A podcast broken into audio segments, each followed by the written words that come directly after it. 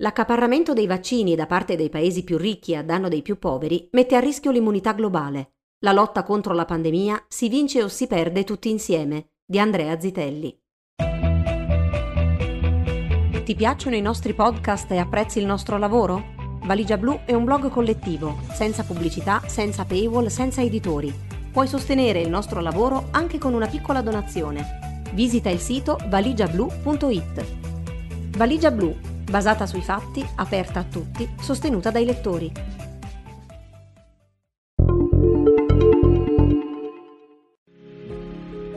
Lo sviluppo e l'approvazione di diversi vaccini sicuri ed efficaci, meno di un anno dopo che il SARS-CoV-2 è stato isolato e sequenziato, è un risultato scientifico sbalorditivo.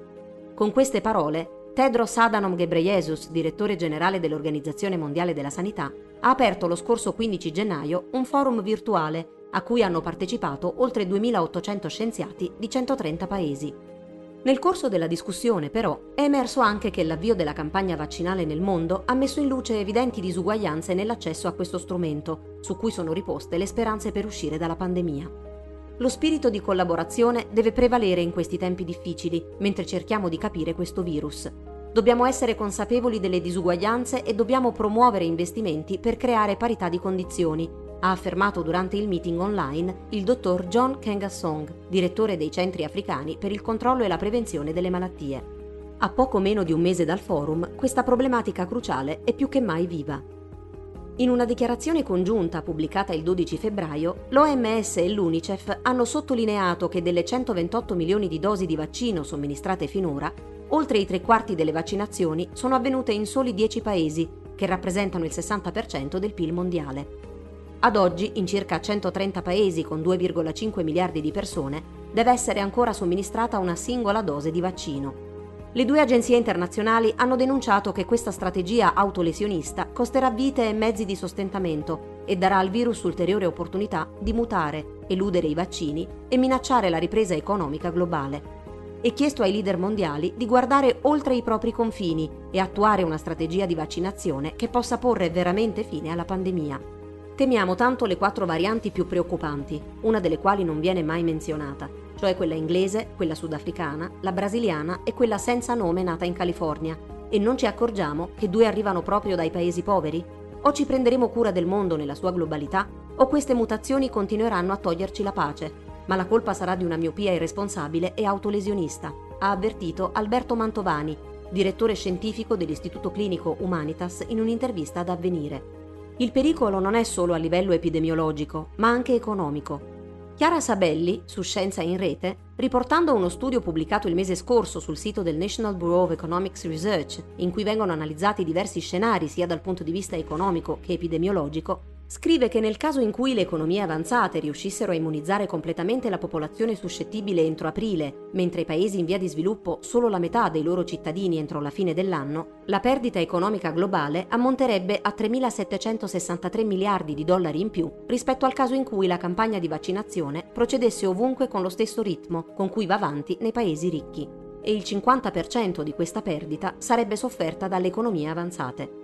Nel caso estremo in cui invece i paesi in via di sviluppo non avessero accesso alle vaccinazioni e dunque l'epidemia viaggiasse incontrollata sui loro territori con l'istituzione periodica di lockdown prolungati, la perdita globale sarebbe quasi doppia, 6.144 miliardi di dollari, di cui le economie avanzate pagherebbero più del 40%. Secondo Agatha Demaray, direttrice delle previsioni globali dell'Economist Intelligence Unit, di questo passo la maggior parte dei paesi in via di sviluppo avrà un accesso diffuso al vaccino non prima del 2023. Alcuni di questi paesi, in particolare quelli più poveri con un profilo demografico giovane, potrebbero perdere la motivazione a distribuire vaccini, soprattutto se la malattia si diffonde ampiamente o se i costi associati si rivelano troppo elevati. Fatima Hassan, attivista per la giustizia sociale e per i diritti umani e fondatrice della Health Justice Initiative in Sudafrica, ha dichiarato Ci troviamo in una grave crisi. Se anche in Sudafrica non riusciamo a far vaccinare presto nemmeno metà della nostra popolazione, non riesco nemmeno a immaginare cosa faranno Zimbabwe, Lesotho, Namibia e il resto dell'Africa. Se continuerà così per altri tre anni, non si raggiungerà alcun tipo di immunità continentale o globale. Questa situazione rimanda agli anni 90, scrive la BBC, quando negli Stati Uniti veniva effettuato il trattamento antiretrovirale ARV per l'HIV-AIDS. Anche se il continente africano aveva una popolazione molto più numerosa di persone infettate dall'HIV, ci vollero almeno sei anni prima che il trattamento potesse essere disponibile per gli africani. Su The Bureau of Investigative Journalism, Madeleine Davis e Rosa Ferneux affermano che questa strada porterà dritti ad un apartheid vaccinale. Gli effetti di questa ingiustizia sarebbero evidenti. I modelli della Northeastern University indicano che se le prime 2 miliardi di dosi di vaccini Covid-19 fossero distribuite in proporzione alla popolazione di ciascuna nazione, i decessi nel mondo diminuirebbero del 61%, ma se le dosi vengono monopolizzate dai 47 paesi più ricchi del mondo, la percentuale di decessi diminuirebbe solo del 33%. A dicembre, un'indagine del New York Times, basata sui dati provenienti da tre fonti diverse, UNICEF, Duke University e Airfinity, una società di analisi scientifica, aveva mostrato che i paesi più ricchi hanno rapidamente prenotato dosi sufficienti per vaccinare la propria popolazione più volte, mentre i paesi più poveri saranno in grado di immunizzare al massimo un quinto dei loro abitanti. Richard Mihigo, a capo dell'immunizzazione e dello sviluppo dei vaccini presso l'ufficio dell'OMS in Africa, ha specificato che la maggior parte della fornitura dei principali vaccini è stata preordinata dalle nazioni ricche anche prima che i dati di sicurezza ed efficacia fossero resi disponibili. La scorsa settimana il presidente degli Stati Uniti d'America ha annunciato che la sua amministrazione si è assicurata accordi per altri 200 milioni di dosi di vaccino Covid-19, 100 milioni di dosi del vaccino Pfizer BioNTech e 100 milioni di Moderna, portando a 600 milioni il numero delle dosi che saranno consegnate agli Stati Uniti entro la prossima estate.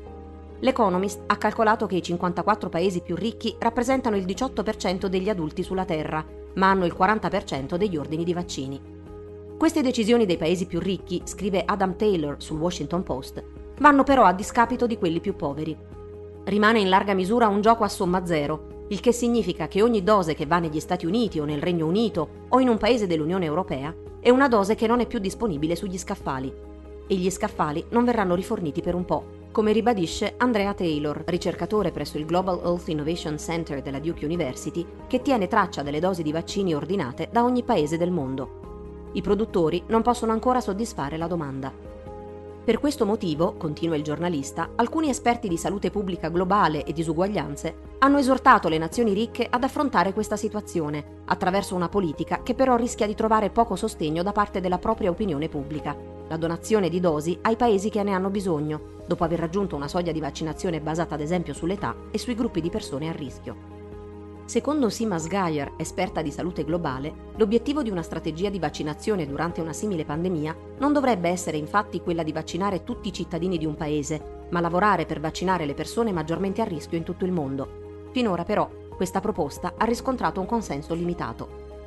Intanto paesi come Cina, India e Russia stanno donando milioni di dosi ad altri paesi più in difficoltà o con minori risorse economiche, o hanno siglato contratti vantaggiosi fornendo a basso costo i vaccini prodotti dalle proprie aziende, con il risultato di estendere la propria influenza politica o recuperare rapporti diplomatici in crisi.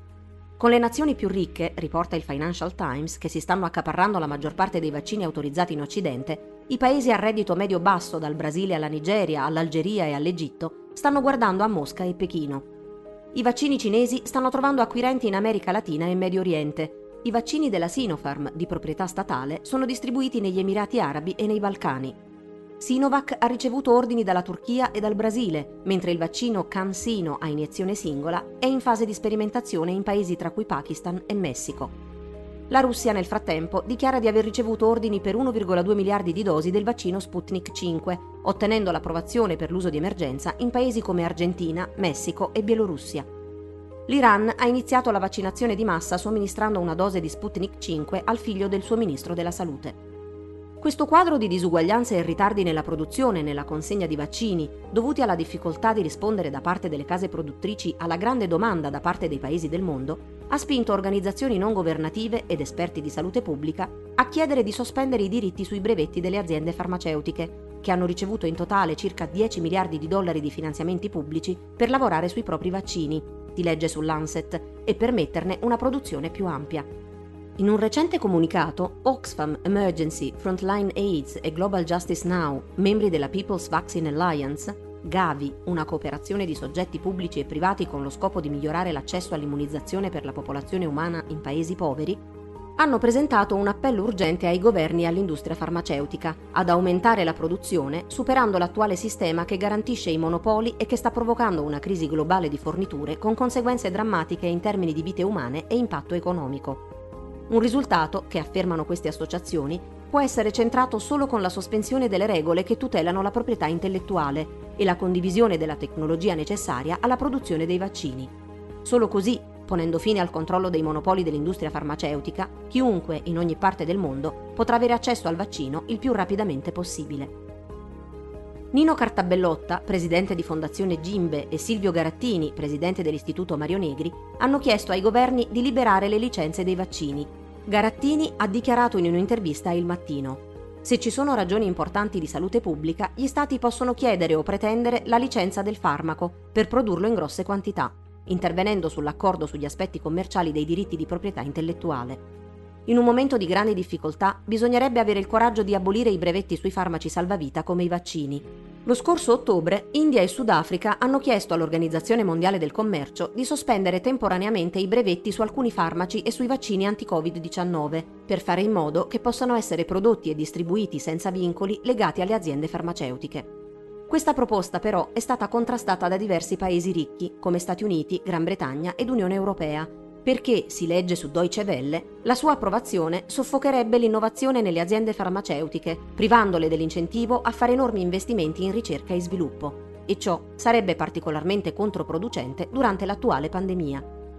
Secondo un'analisi del Post sulla questione, nel caso in cui un governo per via dell'emergenza decida di utilizzare il brevetto senza il consenso di chi lo ha registrato e produrre il vaccino autonomamente, si potrebbero avere delle conseguenze da non sottovalutare nel medio e lungo termine.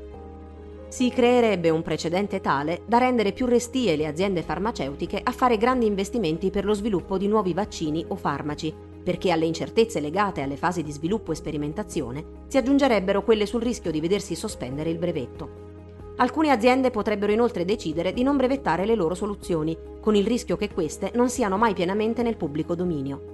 Sulla proposta di India e Sudafrica non è stata ancora presa una decisione e una prossima riunione dell'Organizzazione Mondiale del Commercio è prevista il prossimo 23 febbraio.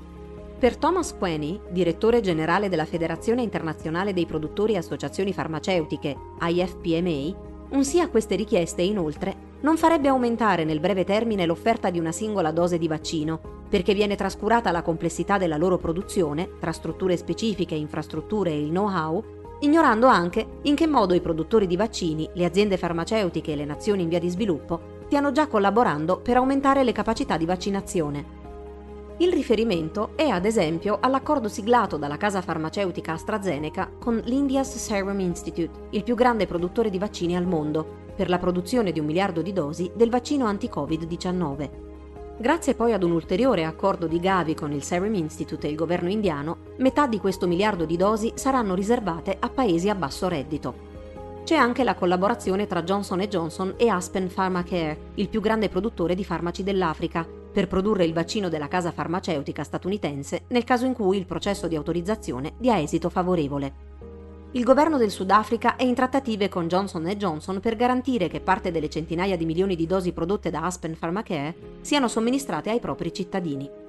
Ancora, il gigante farmaceutico tedesco Bayer ha annunciato che aiuterà CureVac nella produzione del suo vaccino sperimentale contro la Covid-19, mentre la casa farmaceutica francese Sanofi ha dichiarato che produrrà fino al 2021 oltre 100 milioni di dosi del vaccino Pfizer-BioNTech. Chi non ritiene utile la proposta di sospendere temporaneamente i brevetti sui vaccini anti-Covid-19 sostiene anche che un accesso equo a questi strumenti per sconfiggere la pandemia può essere ottenuto attraverso altre strade, come ad esempio la concessione volontaria delle licenze da parte delle case farmaceutiche e il sostegno a COVAX, Covid-19 Vaccine Global Access Facility, un progetto della Gavi Alliance che comprende OMS, Banca Mondiale, UNICEF e la Bill e Melinda Gates Foundation con l'obiettivo di garantire una distribuzione equa dei vaccini in tutto il mondo, indipendentemente dal potere di acquisto di ogni singolo paese, e che fa parte di Access to COVID-19 Tools Accelerator, ACTA, la cooperazione globale per accelerare lo sviluppo e la produzione di farmaci e vaccini contro il nuovo coronavirus. Per facilitare la condivisione di informazioni protette da brevetto, inclusi dati diagnostici, terapeutici e sperimentali, e permettere a produttori qualificati in tutto il mondo di produrre attrezzature, farmaci o vaccini senza timore di essere perseguiti legalmente, lo scorso maggio l'OMS ha lanciato la piattaforma COVID-19 Technology Access Pool, CTAP.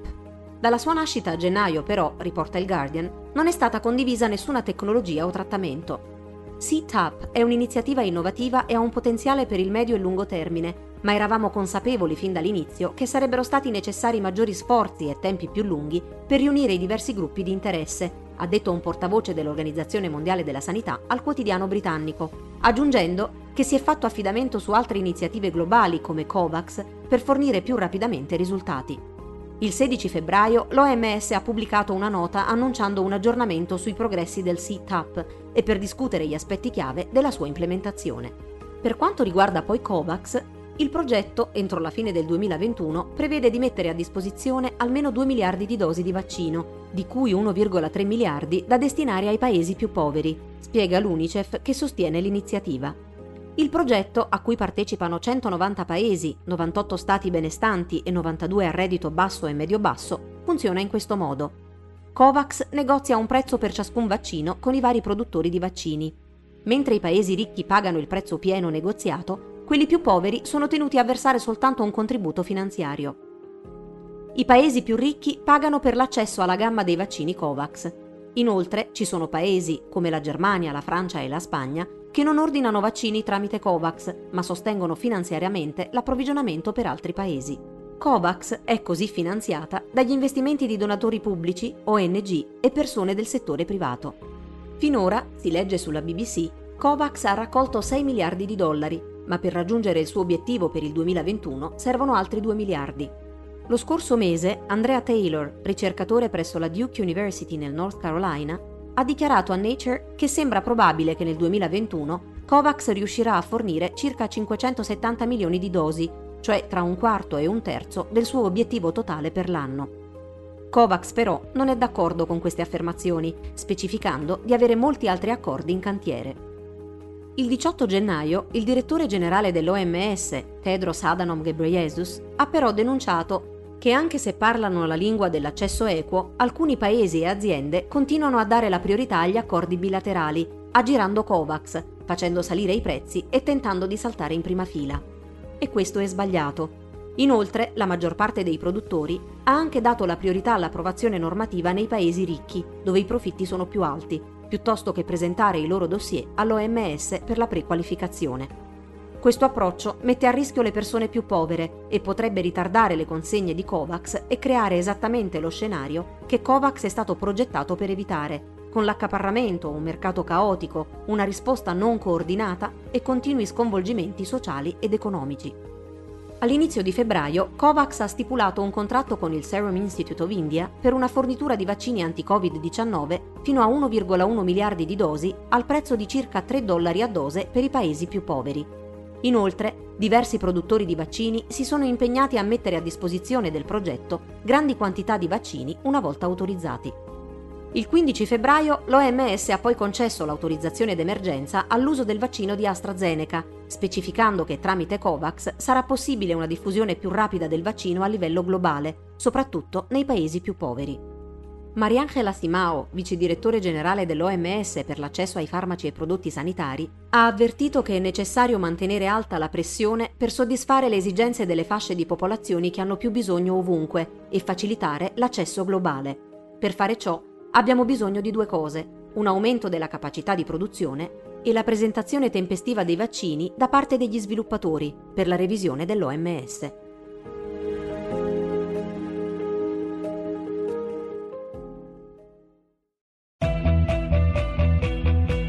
Piacciono i nostri podcast e apprezzi il nostro lavoro? Valigia Blu è un blog collettivo, senza pubblicità, senza paywall, senza editori.